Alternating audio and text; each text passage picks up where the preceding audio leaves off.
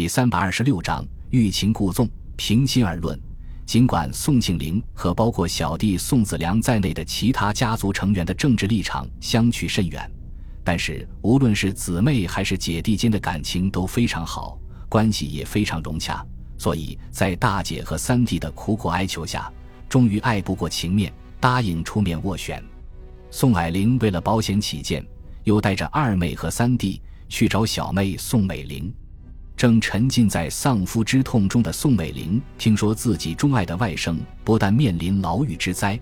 而且随时有失去性命的危险，顿时勃然大怒，准备向孙百里兴师问罪。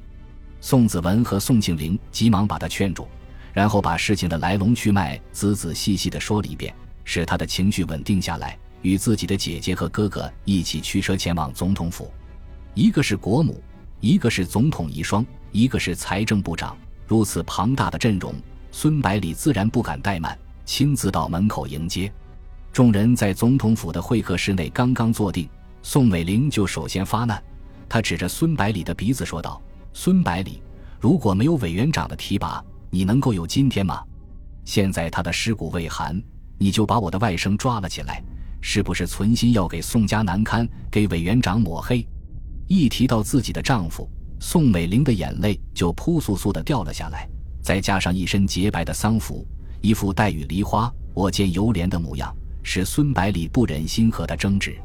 坐在宋美龄身边的两个姐姐，一个用手轻拍她的背心，一个用手帕擦拭眼泪，不断轻声抚慰。宋子文用爱怜的眼神看了看可怜的妹妹，然后抱歉地向孙百里笑了笑，说道：“孙总统，舍妹最近情绪不太稳定，说话没有分寸，请多多包涵。”孙百里淡然一笑，说道：“我能理解。”宋子文见孙百里的态度非常友善，急忙清了清嗓子，把自己的来意说了出来：“孙总统，我的外甥孔令侃参与囤积紧缺物资，触犯了国家法律，被政府收押，是他罪有应得。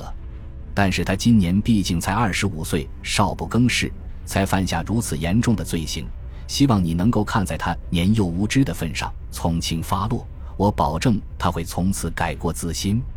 没等孙百里说话，他又接着说道：“委员长在世的时候，我们孔宋两家受政府委托，管理了很多公营企业，现在想交还给你这一届政府。另外，我大姐还准备捐献2000万元支援抗战。”孙百里面容严肃地说道：“宋部长，陪都形势的艰难，我相信你应该有所了解，不但普通民众的生活出现困难，就是一些职务较高的政府官员也难以为继，很多人为了能够吃饱肚子，甚至主动托关系走路子要到前线去。这里面固然有粮食欠收的原因，可是囤积居奇的行为却无疑起到了推波助澜的作用。他们想发财并没有什么不对的，但是要通过合理合法的手段才行，怎么可以用民众赖以维持生命的东西来谋取暴利呢？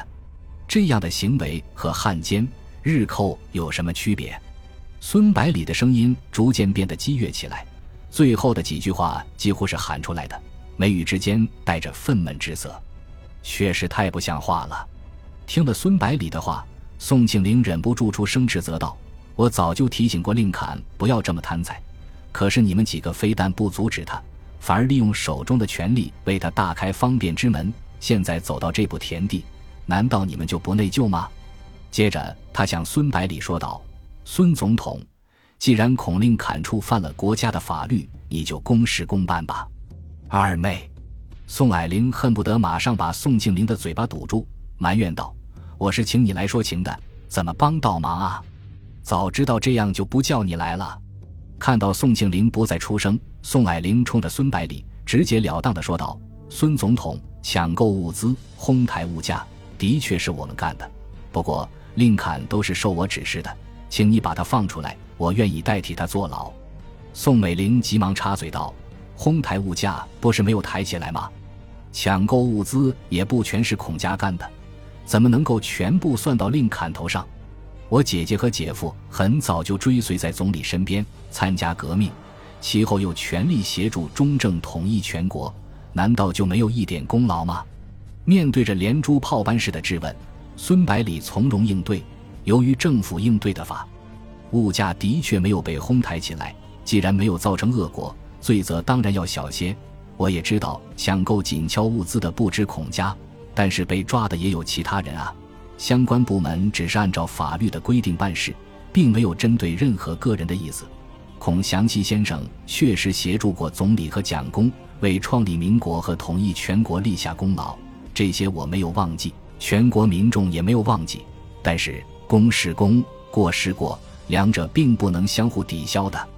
宋霭龄母子连心，听孙百里丝毫不松口，气急败坏地问道：“照你这么说，令侃就非死不可了？”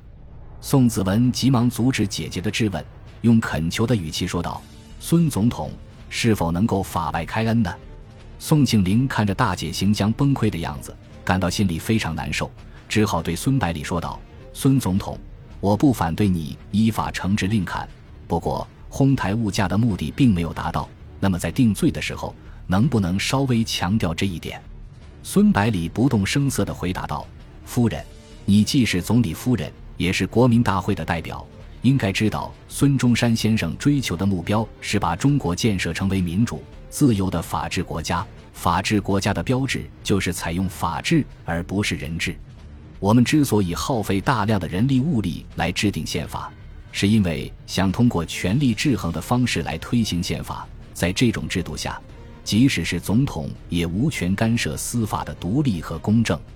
说了半天，你还是不准备放过令侃？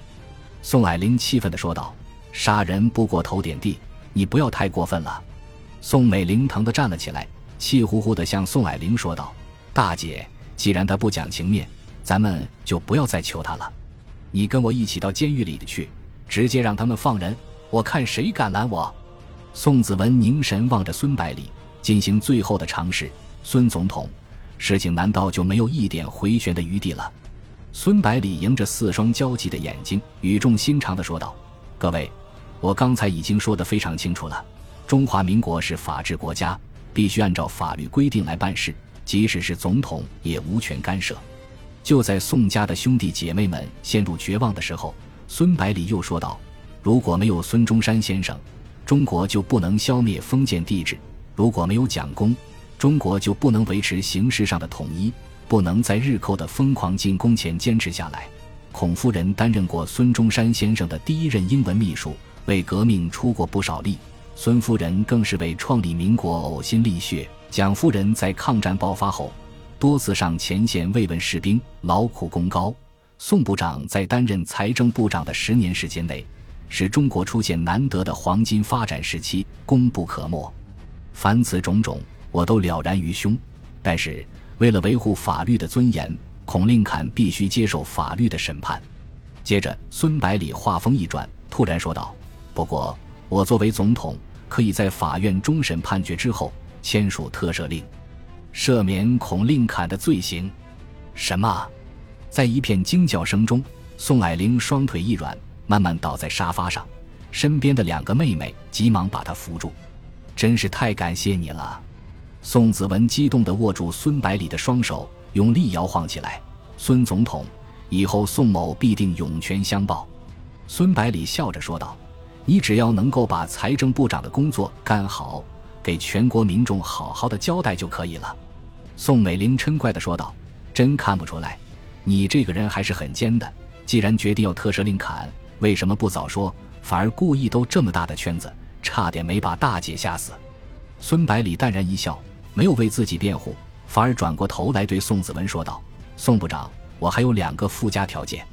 刚刚清醒过来的宋霭龄一听到这话，急不可耐地说道：“我们全答应你，别说是2个，就是200个也答应。”宋子文疑惑地问道：“什么条件？”孙百里回答道：“第一，孔令侃立即停止绝食，密切配合调查人员的工作，检举揭发其他囤积粮食等紧俏物资的奸商，尤其是哪些至今还逍遥法外的。第二，以后严加管束家族成员，保证用合法的手段赚钱。”接着他警告道：“特赦的事情只能一次，下不为例。如果再次被抓的话，我可就爱莫能助了。”宋子文忙不迭地点头说道：“你放心，这些事情以后绝对不会再发生了。”孔令侃得到暗示之后，立即停止绝食，全力与调查人员配合，并透露了许多鲜为人知的内幕，使侥幸脱逃的一些囤积大户纷纷落网。与此同时，内忧外困的杜月笙和戴笠两人意识到无法幸免，随即停止绝食，主动交代问题，摆出一副听天由命的架势。